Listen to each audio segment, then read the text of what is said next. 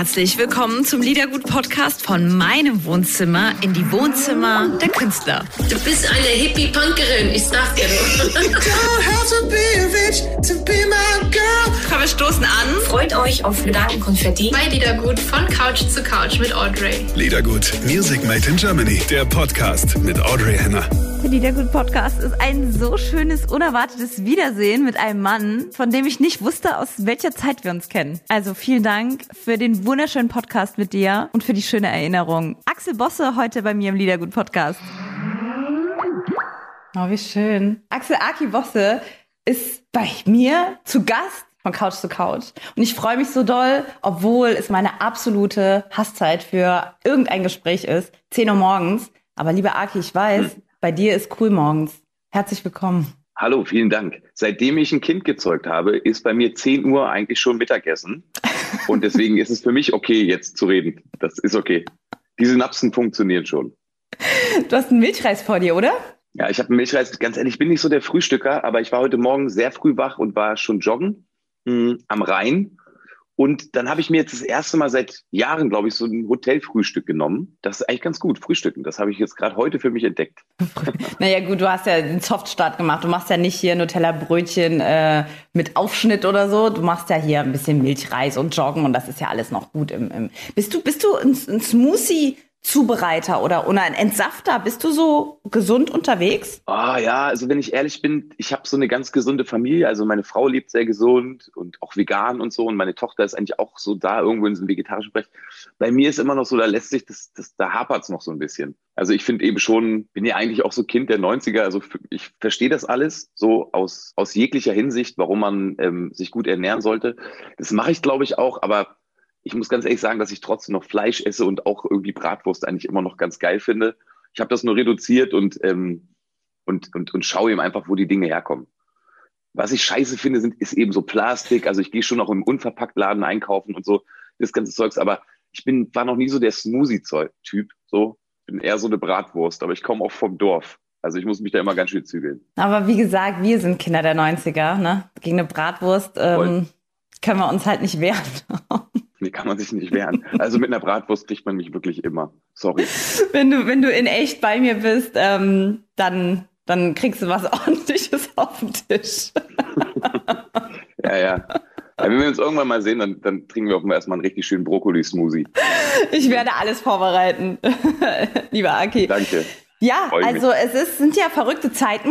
Wir treffen uns per Zoom mhm. zu deiner ja. ähm, so schönen neuen Single und ähm, reden, reden über, über dich, denn du hast bei uns ähm, bei Liedergut eine ganze Stunde für dich ganz alleine, die musst du mit niemandem teilen, ähm, nur Musik von dir und ähm, deine Geschichten. Also ja, haben wir ein bisschen, haben wir ein bisschen Zeit für dich äh, freigeräumt. Ähm, vielen, vielen Dank. Der letzte Tanz ist, ähm, mir ist was aufgefallen, ich muss was fragen. Der letzte Tanz ist ja die neue Single. Und es geht mhm. ja da um, auch um es hier und jetzt und auch wie schnell alles vorbei ist. Ja, wir haben eben vorher schon kurz gesprochen, wir sind äh, Kinder der 90er und ist schon, als wir uns kennengelernt haben, ist es irgendwie schon 20 Jahre her. Man denkt, wie 20 Jahre her, wo ist denn die Zeit hin? Ähm, ist das das Gefühl, was du, was du in der Single ähm, eingefangen hast? Ja, also es ist einmal so, also die, die Single, die, die redet irgendwie eigentlich ähm, um jegliche Momente, die ein, einem irgendwie flöten gehen. Ne? Und klar, also die Jahre, so geht der Song ja sogar los, ähm, da finde ich eben wirklich, dass die ganz schön, ganz schön geflogen sind. Also so mal abgesehen von diesem Jahr, das fühlt sich ja so an wie so ein unendlicher Sonntag, wo man, wo ich eigentlich gar nicht mehr so richtig weiß, ey, war doch gerade erst März, warum ist denn jetzt schon Oktober?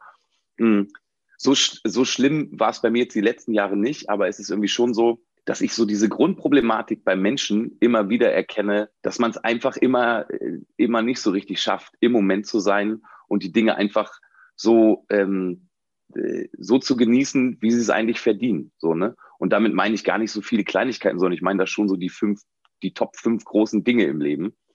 Und ähm, darüber habe ich mir gerade auf der Platte und im Allgemeinen so als Musiker immer schon viel Gedanken gemacht. Also wieso schaffe ich es nicht, mein Essen so zu genießen? Warum muss ich, warum schaffe ich es nicht, meinem Gegenüber äh, zuzuhören?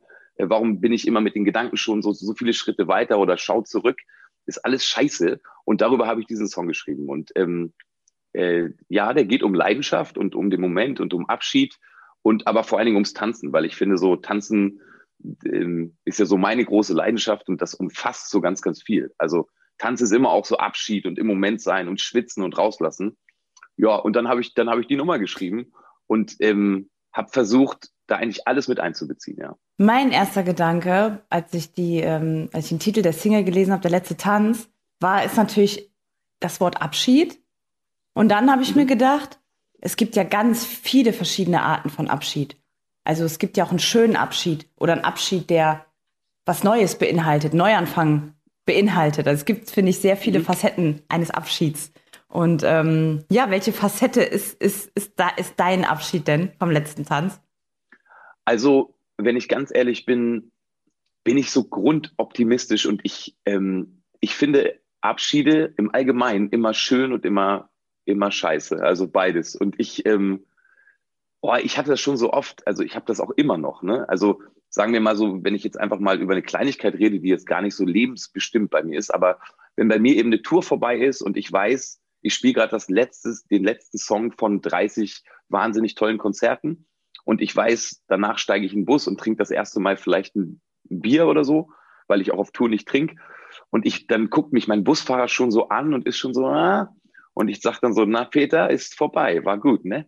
Und dann, ähm, dann tut das irgendwie weh, aber man, man hat ja so eine schöne Erinnerung dann in dem Moment schon und merkt irgendwie, ja, also das, das war jetzt wertvoll und dann ist das ein schöner Abschied. Aber der tut auch weh. Und wenn ich dann, wenn mich dann der Bus in Hamburg irgendwo rausschmeißt und ich dann nach Hause roller mit den ganzen Koffern und der Gitarre auf dem Rücken, dann sehe ich da vorne aber auch schon wieder, hey, ich freue mich jetzt, weil es ist vorbei. Ich kann jetzt zu Hause sein und, ähm, und ähm, kann wieder andere Sachen machen. Also eigentlich ist ein Abschied ja immer auch was Schönes, ne? weil da vorne geht es irgendwie auch immer weiter. Du tanzt so gern? Was, was, was, seit wann? Schon immer? War das schon immer so? Ja, also ich habe ich hab, hab eigentlich schon immer ganz gern getanzt, vor allen Dingen aber auf der Bühne so. Ich habe jetzt nie so im Club so viel getanzt, aber ich, mir ist irgendwann sehr früh, ähm, also vielleicht sogar noch in der Zeit, als wir uns auch so, ähm, so musikalisch nebeneinander hatten, so irgendwo zwischen 17 und 20, habe ich abgelegt, ähm, mich darum zu scheren, was die Leute von mir denken, wenn ich auf der Bühne stehe. Da ist irgendwann so ein Schalter umgefallen und dann habe ich mir gedacht, ach, fuck you all, ich tanze einfach so, wie ich tanzen will. Auch wenn die Leute immer gesagt haben, ey, er sieht aber echt unrund und komisch aus. ähm, ähm, genau, und dann war es mir einfach irgendwann egal. Und seitdem kann ich auf der Bühne echt wirklich loslassen und kann da so machen, was ich will. Und ähm, es ist mir egal. Hauptsache, ähm, ich bin da irgendwie so happy mit. Ja. Also, wenn ich so jetzt dich so erlebe und wie ich dich auch so vorher ja, auch der Bühne auch mal so erlebt habe. Ich habe ich hab das Gefühl, das, was du eben angesprochen hast, ne, dass du da irgendwie loslassen konntest oder dich nicht so von anderen oder es geschafft hast, dich frei zu machen, dich nicht so abhängig zu machen von anderen. In der Branche ist das, finde ich, mega schwer. Ist das, ist das, mein Eindruck ist, dass du einfach diesen Drang nicht hast, so gefallen zu wollen oder gefallen zu müssen. Ähm, wie, wie hast du das denn geschafft? Ich finde das nämlich echt schwer.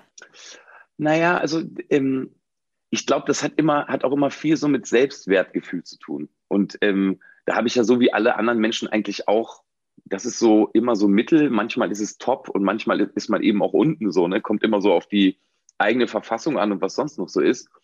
Aber ich habe mir irgendwann gedacht, naja, also wenn ich schon diesen Beruf wähle, ne, ähm, der ja so brotlos ist. Also ich meine, ich habe mein Leben lang immer nur gearbeitet, um Musik machen zu können. Und wenn ich das jetzt schon mache und ich da alles reinlege und ich das so liebe und das meine große Leidenschaft ist und ich meine Band liebe und ich gern Songs schreibe, äh, warum sollte ich jetzt dann plötzlich trotzdem in so einem Sandwich aus ähm, die sagen aber das und die sagen das, das ist scheiße so, ne? Und dann, das macht so unfrei dann kann ich ja direkt irgendwas anderes machen, einen anderen Beruf nehmen, wo ich denke, da ist man sowieso unfrei, verdient aber meinetwegen mehr Geld oder hat dann auch mal um 16 Uhr Feierabend. Und ich, das war dann so meine Überlegung, dass ich gedacht habe, naja, wenn ich das für jemanden mache, dann mache ich das eben für mich. Und wenn die Leute das scheiße finden, dann sollen die scheiße finden. Und wenn es denen was bedeutet, dann soll es denen was bedeuten. Dann ist es natürlich super und dann freut es mich auch. Aber ich kann eben, weißt du, diese Erwartungshaltung, das ist doch eigentlich, ähm, also gerade wenn es um Kunst geht, aber auch so im Leben, ist es doch eigentlich das Allerschlimmste. Also die Erwartungshaltung an sich selber, aber auch die, die andere an einen stellen. Ich kann nicht alle bedienen und ich, warum? Also das, dafür ist doch Musik nicht da. Na, und das war eben irgendwann meine Überlegung. Und dann passiert eben sowas, also dass ich dann so denke, da öffnet sich irgendwie der kleine, der kleine Stinkefinger bei mir in der Hand und dann bin ich frei. ja, ja. Und so, und seitdem mache ich das so. Ich will jetzt nicht ablenken, ne? Aber Rolf, weißt du, was mir auffällt? Die Stimme vom Aki, die Sprechstimme ist so cool. Du hast die schönste, Ja, oh mein Gott, du hast die schönste Stimme von allen aus, eben nicht, ne, beim, ne, also von allen, die ich bisher gehört habe. Du hast ist die schönste Stimme. Oh mein Gott, Axel, ich sag's aber- dir, oh, hast du eine dachte- schöne ich dachte Stimme. Jetzt, ich dachte jetzt, du sagst, ähm, du, die Stimme vom Aki, die hört sich ein bisschen an wie Marge Simpson. das ist dann immer so morgens so. Naja. Nee, also ist jetzt auch, wie gesagt, meine Zeit ist, meine Sprechzeit ist nicht 10 Uhr, aber ähm, ist mega angenehm. So eine schöne Stimme. Ja. Dankeschön, das ist ganz lieb. Ich krieg ab und zu mal so Anfragen für so Synchronsachen. Mir ist das aber immer zu anstrengend. Und ähm, deswegen sage ich das ab. Ich sag mal so, wenn es mit der Musik nicht läuft, vielleicht gehe ich dann doch noch mal in den Synchronbereich. Nee, komm zum Radio. Komm zum Radio. Du hast ja auch kein Problem, früh aufzustehen. Komm in die Morning Show. Du hast äh, die perfekte, du hast die perfekte Radiostimme. Die Leute hören dir zu. Das ist wie so ein Sog. Man kann sich gar nicht entziehen. Oh, hör auf, hör auf. Das ist, schmier mir nicht jetzt den, den stimmlichen Honig um den Mund. Aber ich, nein, nein, Nee. aber vielen Dank. Das ist einfach Nee, wirklich einfach meine Wahrnehmung. Gerade. Danke, das ist lieb. Morning Show im Radio ist aber schon auch hartes Brot, ne? Die stehen doch alle immer um halb vier auf und so. Es Nee. ist verrückt. Also ich könnte es niemals in meinem ganzen nee. Leben machen. Auf gar keinen Fall. Gar keinen Fall. Hör mal. Nee, komm, da sind wir jetzt mit, da sind wir mit der 10 Uhr schon richtig gut dran, wir beide. Auf jeden Fall. Du, ähm, du musstest ja auch, 2020 war ja jetzt für die äh, Musikbranche nicht das beste Jahr. Du, du wärst ja normal ähm, auch unterwegs gewesen. Ne? Deine Tour hat's ja auch betroffen. Ja, naja, also bei mir ist es so, ich habe die vierte Tour zum Alles ist jetzt Album habe ich glücklicherweise so im Januar, Februar noch gespielt. Und da war ja von ähm, Corona eigentlich noch, also da war nichts so, ne? Da ging das irgendwie gerade so irgendwo anders los. Und dann, dann war zumindest dieses Album abgeschlossen. Aber ich hätte jetzt zum Beispiel dieses Jahr einfach mein erstes Konzert Richtung Sommer wäre im Mai Rock am Ring, Rock im Park gewesen. Und das ist schon, also und dann wären ganz, ganz viele so eigene, eigenorganisierte Festivals gekommen, die auch alle so voll ausverkauft waren und so. Und das ist dann schon scheiße. Und dann ist mir irgendwann klar geworden, dass so ein Großteil in meinem Leben, so der Antrieb auch, das ist Vorfreude, ne? Also wenn ich weiß, ich spiele bei Rock am Ring, dann ist das für mich eben ein Pubertätstraum. Ich meine, ich habe das schon gespielt, aber trotzdem freue ich mich da eigentlich, wenn ich ehrlich bin, drei bis fünf Monate drauf. Weil ich so denke, geil, Hockenheimring, ähm, weiß ich nicht, Metallica spielen auch da und so, uh, so, das ist dann eben einfach immer noch so. Und wenn sowas dann wegfällt, fällt eben auch so eine Vorfreude weg. Die, ja, und das geht, ist, glaube ich, gerade bei ganz, ganz vielen Musikerinnen und Musikern, die ich so kenne, ist es so, dass die ganz knapp immer an der Depression vorbeischrammen. Gar nicht, weil sie jetzt mal nicht auf der Bühne stehen, sondern einfach, weil diese Vorfreude nicht mehr da ist. Also, ja. Das ist ja schon ein tolles Gefühl, so unterwegs zu sein und so. Bist du privat auch ein Mensch, wenn du von Vorfreude redest? Liebst du Überraschungen oder bekommst du Überraschungen gerne angekündigt und wie handhabst du das bei ähm, Geschenken oder Überraschungen, die du jemandem bereitest? Also ich muss schon sagen, dass ich lieber schenke, als beschenkt zu werden. Ich weiß auch nicht warum. Ich finde, was geschenkt zu kriegen, da, da schäme ich mich dann immer so. Ich weiß auch nicht, also das ist einfach schon immer so. Wenn jetzt jemand sagt, Mensch, ich habe dir hier, das, das hast du dir letztens erwähnt und ich habe dir das jetzt gekauft, dann ist es immer so, oh Gott, wie aufmerksam, dann schäme ich mich. Und ich schenke aber sehr gerne. Und Überraschung ist bei mir immer so, weiß ich nicht, also wenn ich dann ganz, ganz gut ist zum Beispiel die einzige Überraschung, die ich dann manchmal so hatte, wo, wo es mich dann auch echt erwischt hat, ist, wenn ich dann, wenn ich, letztens habe ich irgendwie so einen Preis gekriegt. Und dann bin ich aber nicht davon ausgegangen, dass ich diesen Preis kriege, weil ich noch nicht mal wusste, dass ich nominiert war. Und wenn dann jemand auf die Bühne kommt, den ich so zehn Jahre nicht gesehen habe, äh, und dann so eine krasse Laudatio hält, dann erwischt es mich leider sogar auch in der Öffentlichkeit, weil dann werde ich eben immer auch noch so emotional, wenn, wenn ich dann überrascht werde. Und das finde ich dann auch scheiße. Und ähm, ja, also eigentlich weiß ich immer am liebsten alles. Also ich würde, ich werde gar nicht so gern überrascht, aber ja, manchmal bleibt es nicht aus. Okay. Also wenn ich eine Freude machen will, werde ich es ankündigen. Ja, kündige es lieber an.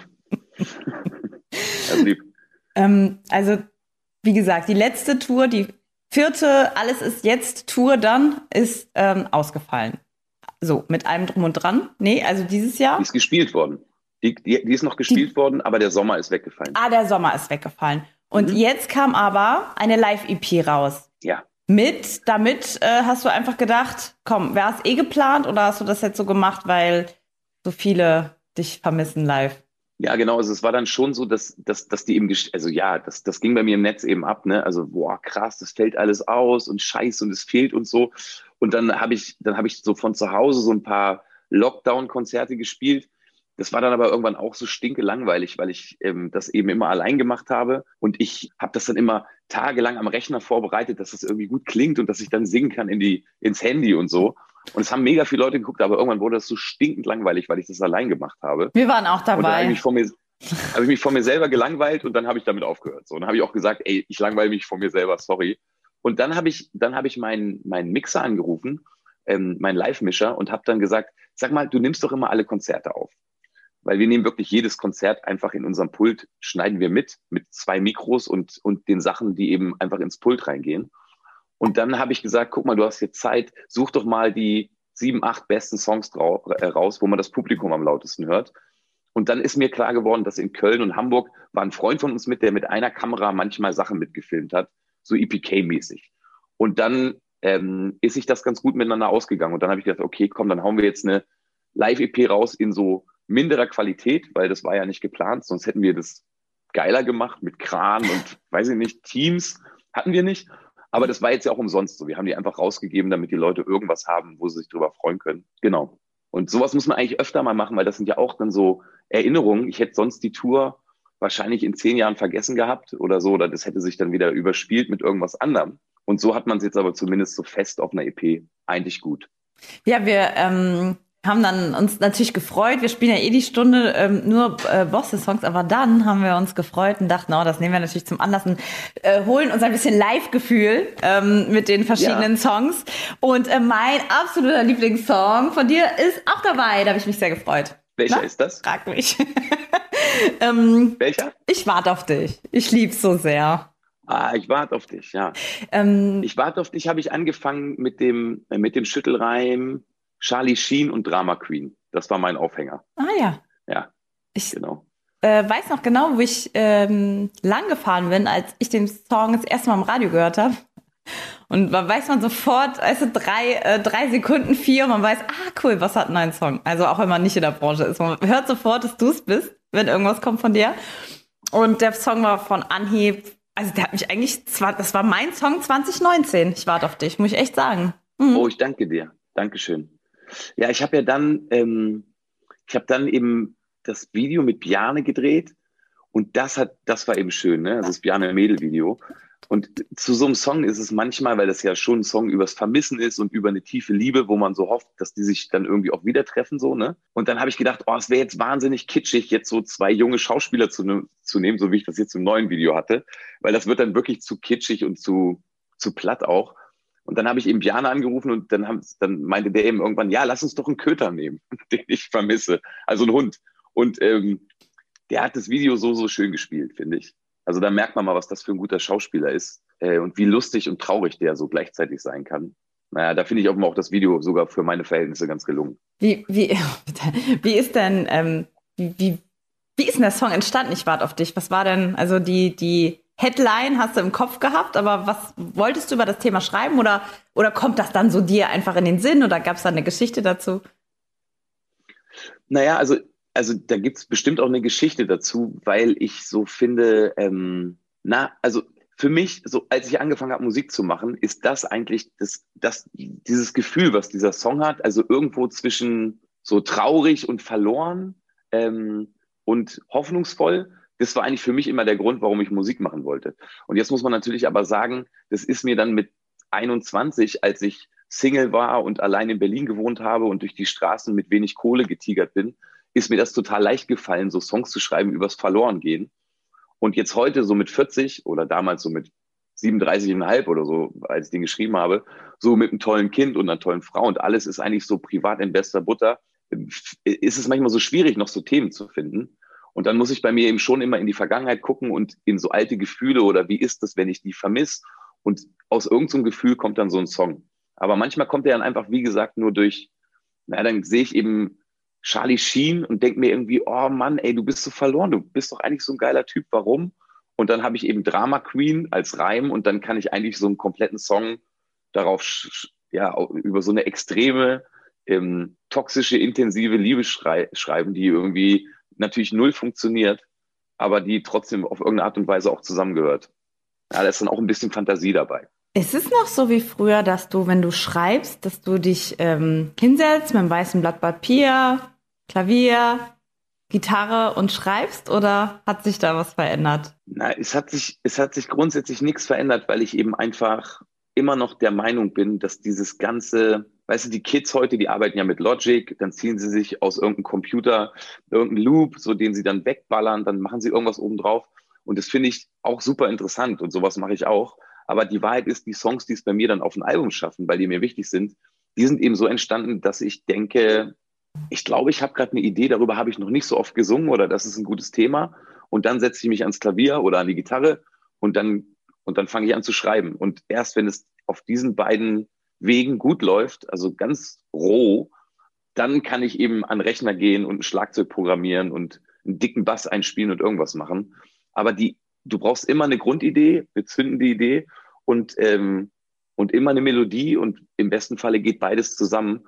Und das kann ich immer noch am einfachsten, so wie früher, ja. Also Blatt Papier, ein Klavier, äh, eine Idee und dann schaut man.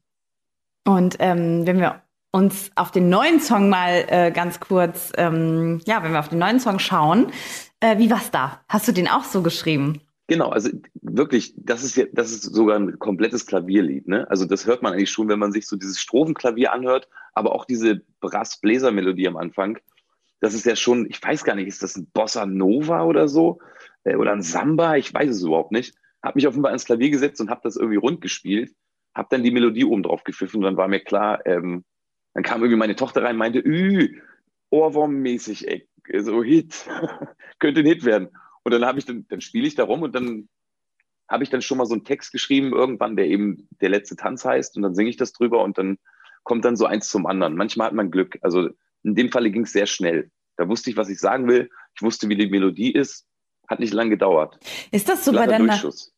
Glatter Durchschuss. Ist es so bei deiner Hitliste, ja, dein Hit-Line-Up, was du, du, in deinem Leben ähm, ja, hingekriegt hast, waren die größten Hits, die so schnell gingen, wie jetzt beim letzten Tanz? Also ist das so, ich höre das öfter oder vergleiche das jetzt mal so ein bisschen. Die meisten sagen eigentlich, dass die größten Hits am schnellsten gehen. Ist bei dir auch so? Ja, wenn man bei mir so von Hits sprechen kann, aber das, also ist, du hast recht. Also ich glaube, so die besten Nummern, die ich auch so am besten finde, aber die vielleicht auch die Leute dann am besten finden, sind dann schon die, wo man nicht zu viel nachgedacht hat. Also das muss trotzdem schlau sein und tief sein, aber wo man eigentlich irgendwie so ein, so einen Moment hatte, wo das einfach mal so ging, ohne die ganze Zeit zu grübeln. Weil ähm, ich habe auch wirklich teilweise Nummern, da habe ich, da schreibe ich ein halbes Jahr an so einem Text rum weil ich einfach unzufrieden bin und weil es mich irgendwann auch ankotzt und weil ich denke, oh, das reicht nicht, das ist dumm oder das ist ähm, zu platt oder zu kompliziert oder zu, zu, zu, zu, zu.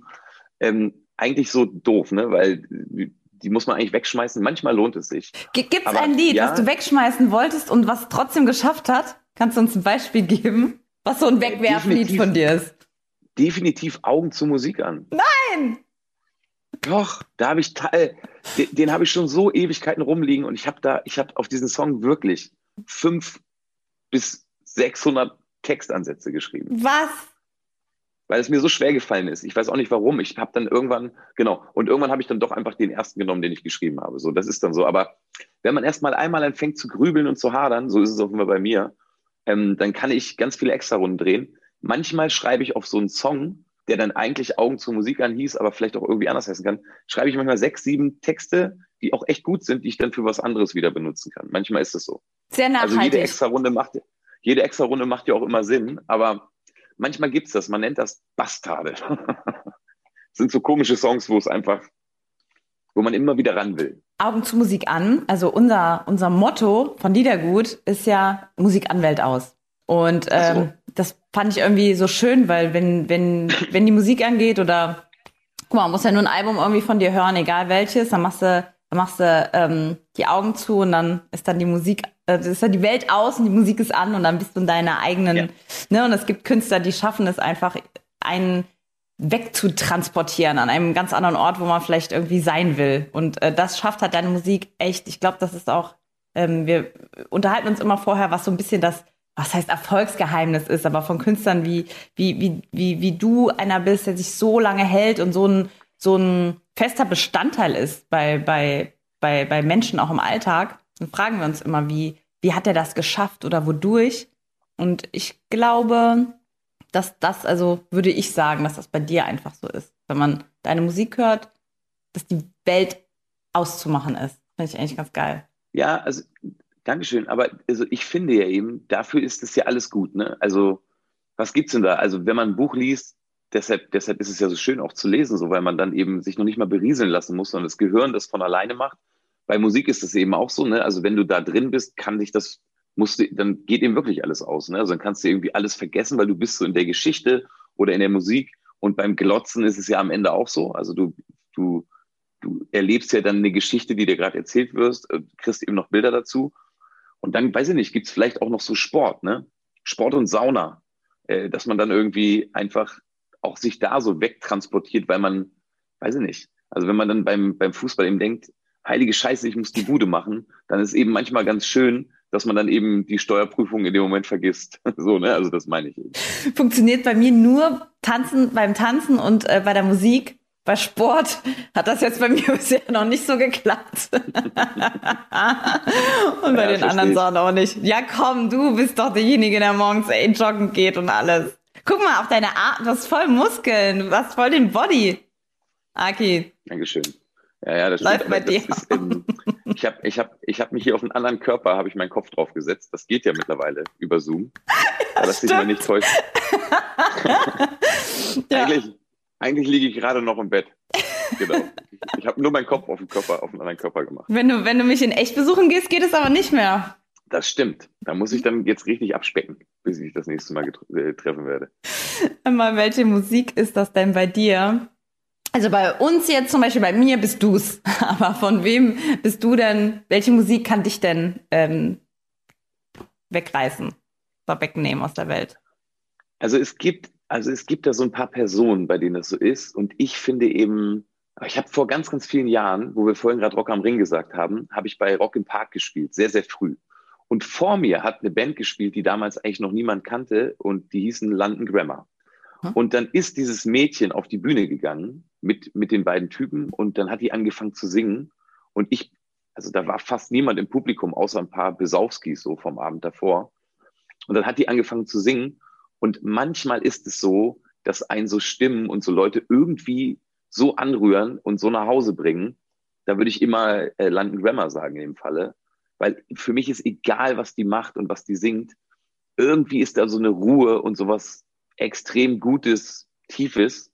Ja, also sofort landen Grammar. Uh. Könnt ihr jetzt spielen. Ja, okay, aber wir können nur Songs spielen aus ähm, der deutschen Musikszene, nicht deutschsprachig, aus der deutschen Szene in dieser Sendung. Sind London Grammar, sind London Grammar nicht? Ach nee, stimmt. Nee, genau. Okay, warte mal, dann, wenn es um Deutschland geht, würde ich. Jetzt bin ich gespannt. Oh, schwierig. Och komm. Könnt, könnt ihr, ähm, lass mal kurz überlegen. Ach, dann würde ich, dann würde ich gern Judith Holofernes hören. Ach. Also wir sind Helden, ja. Ist das machbar? Natürlich.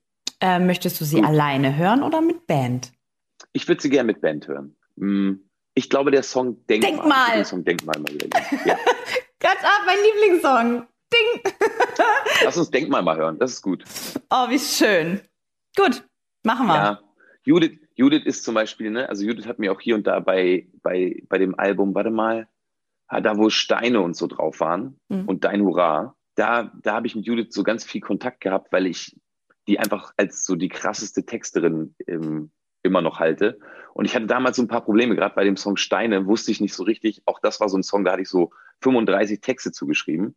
Und Judith war dann diejenige, die gesagt hat, ach so, bei Steine, wenn du fressen gehst und Sachen verarbeitest, dann gehst du in Bergbau. Also die hatte so die Idee, dass man da so textlich tief reingeht. Und die ist so schlau und so toll. Und ähm, genau, also deswegen Denkmal ist, ist auch so ein total schlauer Text. Judith ist so eine Wortakrobatin, das ist unglaublich, so eine feingliedrige Künstlerin. Wir haben mal, ähm, sie kam mich schon mal besuchen, äh, war bei mir, also wir haben mal in dem Liedergut Wohnzimmer gesessen und haben eine ganze Tafel äh, Schokolade gegessen mit Marzipan. weil sie so sehr Marzipan liebt. Wir haben das ganze Interview, es war so ein, so, so, ein, so ein dickes Ding, weißt du, von Niederecken, so Marzipan mit Dingen und das, das ganze Ding aufgegessen während des Interviews. Kann mir mit dir nicht passieren. Oh, das, das, lieben die Leute, die Leute lieben das, wenn man im Interview schmatzt und frisst. Das, äh, genau. Das, so.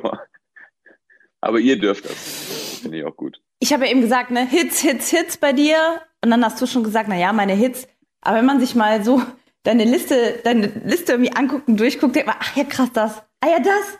Ah ja, das auch noch. Ach, krass, das. Also man wird ja eigentlich über, man kann sich ja gar nicht, äh, kann sich ja gar nicht wehren. Ähm, Engtanz. Magst du was dazu sagen? Ich habe mir jetzt gerade einfach wild ein paar Sachen rausgegriffen. Ja, also Engtanz war das Album nach Kraniche, ne? Mhm. Ja, genau. Und das ist auch das Album, wo, glaube ich, Steine drauf war und Dein Hurra, richtig? Boah, ich bin, äh, ich ja. bin immer so ist so, ne? Ja. Genau. Und da muss ich dir ganz ehrlich sagen, dass das Album mir total schwer gefallen ist, weil schönste Zeit, glaube ich, so mein erster richtiger Hit war. Also Frankfurt Oder und so, das war ja davor und der ist jetzt auch im Ausland so riesig geworden, aber schönste Zeit war so der, der, der hat das alles nochmal ver, das war auch Kraniche. So verachtfacht. Das war Kraniche, genau. Ja. Und deswegen ist mir aber das Album danach so, so schwer gefallen, weil ich das erste Mal im Leben so ganz viel, so mehr zu tun hatte auch als sonst. Und ich für Engtanz eigentlich so wenig Zeit hatte. Und dann habe ich gedacht, ach, Kraniche war so ein helles Album. Und jetzt muss ich mal wieder irgendwas Dunkles machen und irgendwas Tristes, wo die Geschichten auch schlecht ausgehen, damit ich nicht die ganze Zeit nur so dieser Positiv-Typ bin oder so. ja, genau. Und dann hatte ich irgendwie Bock, das so ein bisschen kaputt zu machen. Und genau, ja, und dann kam Engtanz was ist denn noch auf Engtanz drauf? Warte mal ganz kurz. Dein Oral ist noch drauf und außerhalb der ah, Zeit. mal, außerhalb der Zeit stimmt. Außerhalb der Zeit ist eigentlich auch echt ein ganz schöner Song geworden. Vor allen Dingen, weil ah, damals habe ich super viel Herrndorf gelesen, ne? also der, der Typ, der Chick und so geschrieben hat. Und da hat mich so diese ganze Krankengeschichte und dieses, dieses Tagebuch von dem hat mich so berührt. Da habe ich dann Herrndorf noch mit reingedroppt in dem Song Außerhalb der Zeit. Und so außerhalb der Zeit habe ich eben eine Fahrradtour gemacht von Kapstadt bis ans Ende von Namibia mit so einem Damen-Hollandrad. Ich habe eben, ich drehe meine Videos, ich habe jetzt glaube ich 20 Videos in meinem Leben gedreht, ich drehe die alle immer mit den beiden selben Leuten, Katja und ähm, Christopher Hering. Und ähm, so alle zwei Alben machen wir immer irgendeine Challenge, sowas wie, ey komm, du ziehst allein durch Tokio und du arbeitest drei Tage in der Suppenküche und wir filmen ein bisschen und daraus machen wir ein Video. So, ne, das war bei weit weg. Und bei außerhalb der Zeit haben wir gedacht, ich fahre von Kapstadt bis nach Windhoek mit dem Fahrrad und ich begleite dich, also er mit seiner Kamera. Und dann machen wir immer so Challenges. Ja, und das war eigentlich ganz toll bei dem Album, dass ich da sehr viel auch reisen konnte, weil ich ja sonst immer nur in Häkchen zwischen Saarbrücken und Kiel hin und her fahre. So, ne? Das ist ja so meine Range. Deswegen manchmal ist es gut, auch mal bis nach Afrika zu kommen. Es macht so Spaß, mit dir in deiner, in deiner Songkiste zu kramen, irgendwie auch ganz wild. Ähm, Darf ich weitermachen? Bitte. Normal frage ich immer, äh, du sollst ja rauspicken, aber ich will nicht. Ich will allein picken und du erzählst. Sehr gerne. Hometown. Ah, Hometown, Hometown. Hometown ist ja auf dem letzten Album drauf. Und da, da den habe ich eigentlich geschrieben, weil ich mit meiner, mit meiner Tochter, also ich komme vom Dorf, ne? Das ist so ein Dorf bei Braunschweig, 240 Einwohner oder so. Und wir haben unten so eine Badeanstalt. Und im, da muss man dann die Dorfstraße so einen ziemlich krassen Berg hochgehen. Und dann war ich mit meiner Tochter in der Badeanstalt und bin mit der so die Straße hochgegangen. Und dann ist mir irgendwann klar geworden, Wahnsinn. Erstens hat sich auf dieser ganzen Straße nichts verändert. Es ist so geblieben, wie es war, als ich so alt war, wie die jetzt gerade ist. Und dann ist mir irgendwann klar geworden, Junge, Junge, also hier bin ich schon lang gelaufen, da bin ich gerade vom Kindergarten gekommen, dann bin ich aus der Schule gekommen, dann war ich das erste Mal verliebt, dann, dann bin ich irgendwie ein bisschen Punk geworden, dann bin ich ein bisschen das geworden und es war aber immer derselbe Weg, diese verdammte Straße hoch, die mich auch immer so angekotzt hat. Und dann habe ich irgendwann so rumgesponnen, habe gedacht, ah, guck mal, auf dem Baum hat mein Bruder gesessen, als Indianer verkleidet. Da hinten stand der Opel Astra, als wir nach Amrum in Urlaub gefahren sind. Und dann habe ich irgendwie so einen unwehmütigen Flashback gekriegt. Und dann habe ich gedacht, okay, komm, jetzt, jetzt schreibe ich einen Song über all meine, ähm, über all meine Plätze, wo ich mal zu Hause war. Genau. Und man sagt ja auch, wenn man, also auf jedem Bordstein, auf dem man schon gelegen hat, da ist auch zu Hause. Und dann habe ich eigentlich in diesen Hometown-Song alles mit reingepackt, was mich so berührt. Also meine Berlin-Zeit, meine Spanien-Zeit, meine Istanbul-Zeit, mein Vater, ähm, meine Mutter, all das. Und daraus ist der entstanden. Wie schön. mit deinen Eltern. ähm, wie, wie, wie oft bist du denn in deinem, in deinem Dorf, wo du herkommst? Äh, super oft. Also Braunsch Braunschweig ist jetzt nicht so die schönste Stadt der Welt, aber sie ist gut, also sage ich mal, sie hat eine gute Verkehrsanbindung. Das ist schon mal immer, viel wert. Äh, ja, die liegt an der A2 und man kommt da dann doch irgendwie auch immer lang. Und deswegen bin ich da reichlich oft. Also ich mag meine Eltern eben und ich besuche die eben so oft es geht. Jetzt war es natürlich auch scheiß und schwierig, aber wenn man jetzt mal diesen ewig langen Corona-Sonntag mal ausklammert, bin ich eigentlich super oft da. Also ich gehe auch immer noch ins Fußballstadion und hm, besuche meine Schwester, meine Eltern. Ich habe total viele Freunde auch da, die da geblieben sind. Bin super gerne da. Das hilft auch, ne? Also wenn man so eine gute, gute Basis hat, vielleicht ist es auch das, was dich von anderen echt ähm, merklich unterscheidet. So, deine, deine, deine, du hast Substanz. Das ist echt schön, das zu hören. Na, ich habe meinen Eltern auf jeden Fall so komplett zu danken, weil ich bin damals mit 16 von zu Hause ausgezogen, habe mit der Schule aufgehört und habe gesagt, ähm, ey, ich mache jetzt Musik, so ne. Und das, also wenn ich mir das jetzt heute so nochmal auf mein Kind adaptiere, ich bin der Letzte, der jetzt irgendwas Beamtiges zu ihr sagen könnte oder irgendwas verbieten kann, weil sorry, ich habe es ja genauso gemacht. Aber die waren schon ganz schön, ganz schön locker und haben mir ganz schön vertraut, so ne. Das wussten die aber auch immer. Die wussten immer, wenn der Typ jetzt nach Berlin geht, dann dann geht er eben nicht im Bergheim verloren und ballert sich weg und macht, sondern die wussten eben schon, dass ich es ernst meine. Ne? Also wir haben immer schon ein total gutes Vertrauensverhältnis gehabt. Und die wussten auch, dass ich Sachen dann durchziehe, wenn ich die will. So, das ah, war schon klar. Aber mit 16 doch ähm, Hochachtung vor deinen Eltern. Da haben andere sehr zu kämpfen. Also die Geschichten, die ich sonst höre, sind selten so äh, leicht und ähm, mit Vertrauen und Liebe geprägt wie jetzt bei dir. Ne? Also die meisten mussten wirklich sich zum Beispiel, ich hatte gerade ähm, vor ein paar Wochen den lieben Ingo Pohlmann im Interview mhm. und äh, ach Gott, und dann hat er dann lügen müssen und hat dann seinem Vater gesagt, dass er studiert und hat das dann heimlich gemacht. Und, weißt du, also viel, ähm, und das ist keine Einzelstory, also viele, viele Kämpfe. Mhm. Das blieb dir erspart, toll. Ja, total, aber ich glaube, das, also, ähm, ah, ich glaube, das ist immer so und das, das ist ja auch so schade, ne? Also so wie, wie unkommunikativ ähm, wie unkommunikativ manche, ähm, manche Eltern-Kind-Beziehungen sind. Ne? Mhm. Und ich, ich, also ich konnte zu meinen Eltern offenbar immer ehrlich sein und die auch immer zu mir. So. Und ich habe denen auch nicht immer alles erzählt, also so, so auch nicht. Aber trotzdem war da immer so ein komplettes Grundvertrauen. Und ich glaube auch, da kann man eben Glück oder Pech haben. Aber ich habe das eben auch immer so mit meiner Tochter so versucht. Also, dass ich immer so gedacht habe, irgendwann wird der Punkt kommen, da sind wir hier einfach nur eine große WG und es geht um Vertrauen und dass man da ist und dass man auch ein bisschen natürlich Eltern ist, so. Aber eigentlich geht es darum, dass man sich irgendwie komplett ernst nimmt und das auf irgendeine Art und Weise sicherlich begleitet, aber nie so richtig leitet, weil am Ende machen die Menschen sowieso alle, was sie wollen und ähm, müssen dafür dann am Ende auch gerade stehen. Das finde ich, haben meine Eltern ziemlich, ziemlich krass gut gemacht. Ja, es ist immer Kommunikation und Liebe, ne? Das ist ja bei allen Sachen so. Also machst du es so eigentlich so wie deine Eltern, ne? Das mit dir gemacht haben. Total, aber ich bin natürlich trotzdem ein anderer, ein anderer Typ, so, ne? Also ich glaube eben manchmal auch, dass, pff, ja, meine Tochter ist natürlich so sozialisiert, ey, manchmal bin ich komplett weg, manchmal bin ich komplett da. Bei meinen Eltern war das Verhältnis ganz anders. Mein Vater war immer arbeiten, meine Mutter war erstmal da, dann war die aber auch weg. Und äh, wir haben, wir haben, glaube ich, so einen anderen Lifestyle oder wie man sagt. Klar, weil ich, wir sind eine Künstlerfamilie. Voll anstrengend auch für so ein Kind, aber ähm, äh, macht sie gut. Nein, komm, so schlimm wie bei den Kellys ist es nicht. das ist ja richtig gesittet. Danke. Danke für den Vergleich.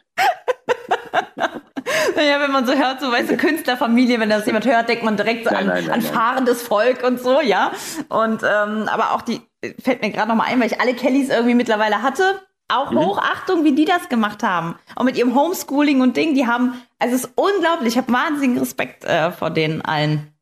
Ach so, ja, das ist ja sowieso eine wahnsinnige Geschichte. Also ähm, ja, das, das äh, vor allem, dass es jetzt auch in den nächsten Generationen auch irgendwie genauso weitergeht, äh, das ist schon faszinierend. Also die wird man erstmal nicht mehr los. Sag mal, bist du nicht so verbunden mit den alten Liedermachern? Hätte ich jetzt irgendwie gedacht, mit so einem, weil du eben so auch lange überlegt hast, äh, als du dich dann für Judith äh, entschieden hast mit dem Spielen, bist du nicht so ein, ich habe irgendwie gedacht, du, du bist so ein du hast so bestimmt so eine Verehrung für die, für die Liedermacher, so von früher oder so. Wie ein, wie ein, weiß ich nicht, ein Konstantin Becker oder, oder ein Herbert oder so. Ja, oder ein Reinhard May. Ja, finde ich alles gut. finde ich alles gut. Also ähm, genau, ja, hätte ich jetzt auch was von nehmen können. Also ich finde so grundsätzlich, ne, habe ich mir das letzte noch mal so überlegt. Ähm, ich finde eigentlich alle gut, die irgendwas noch mit echten Instrumenten machen in der heutigen Zeit, weil das wird ja immer seltener. Und egal, ob mir die Musik gefällt oder nicht, bei ganz, ganz vielen Kolleginnen und Kollegen, ich weiß eben einfach, wie wahnsinnig schwierig das ist, einen Song fertig zu schreiben und kreativ zu sein. Und deswegen finde ich eben, also ich respektiere wirklich alle. Ist einfach so. Also alle, die in dem Berufsfeld irgendwas machen, respektiere ich auch die Sachen, wo ich denke, das ist so komplett medial getrieben und irgendwie fake oder so. Trotzdem respektiere ich das, weil ich finde, dass es ähm, Musik ist einfach wirklich ein ehrenwerter Beruf, der Leuten ja eigentlich Hoffnung und Freude schenken sollte. Egal ähm, welcher Couleur und egal welches, also aus, aus welchem Bereich, äh, finde ich alles irgendwie spitze. Hat alles seine Berechtigung. Genauso auch Reinhard May, aber ich finde, so eine Judith Holofernes ist auch gar nicht weit weg von denen. Mhm. So, ne, das ist vielleicht noch ein bisschen schlauer. Ja, so, so. Hör mal, als du äh, Frankfurt, Frankfurt oder mit der lieben Anna gemacht hast, du hast vorhin ja auch erwähnt. Ähm, wie war das? Du bist ja damals auch beim Buvisoko mit ihr angetreten. Ähm, war, war, der Song kommt ja von dir. Wie war die, wie mhm. war die Zeit mit ihr? Ah, das war gut. Also, guck mal, das zweite Album hieß Guten Morgen Spinner. Da war der Song Frankfurt oder schon drauf. Das Wann war aber, das? das? In war welchem so die, Jahr waren das? Boah, 2009? 2007, okay. ja. sowas. Okay. Also das zweite Album, ganz früh. Und da gab es den Song Frankfurt oder schon. Damals hat Sven Regener von Element of Crime dann ein Trompetensolo drauf gespielt. Und der Song ist aber eine ganz, ganz ruhige Version, völlig kaputt irgendwo live eingespielt. Und dann zum Album Wartesaal habe ich dann mit meinem Produzenten da gesessen, der meinte, ey, warum habt ihr Frankfurt oder so verschenkt? Das ist so ein schöner Song. Und ihr habt den da so reingerotzt, so Proberaummäßig. Und dann habe ich ihm gesagt, okay, dann lass uns nochmal neu auflegen. Und dann habe ich eben weitergedacht und habe gedacht, okay, ist aber auch langweilig jetzt für meine Fans, die die erste Version schon kennen. Und der Song geht um Brandenburg. Und die netteste Person, die ich aus Brandenburg kenne, mal abgesehen von meiner Oma, äh, ähm, äh, ist Anna Los. Und dann habe ich die angerufen und habe gesagt, hier, ich habe ähm, hab so einen Brandenburg-Song, mach mit, also würde ich mich sehr freuen. Und dann haben wir uns im Studio getroffen, damals in dem Silly-Studio, ähm, in dem ganz alten.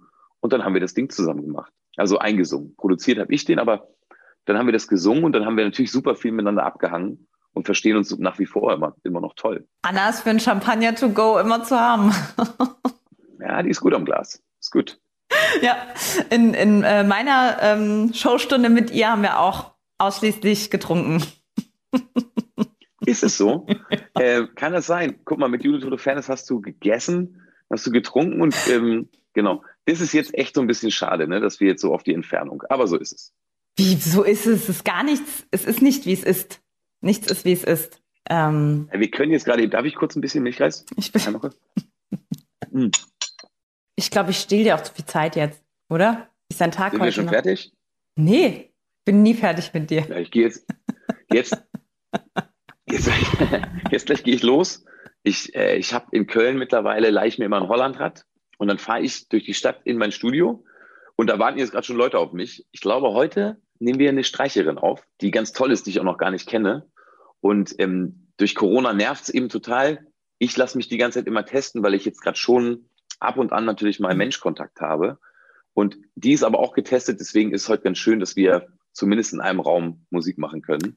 Aki, ist das fürs und, neue Album ähm, schon, was ihr da macht? Die, genau, ja. Also ich bin mittendrin aber, und ich möchte eigentlich gerne Weihnachten, wenn ich ehrlich bin, fertig sein.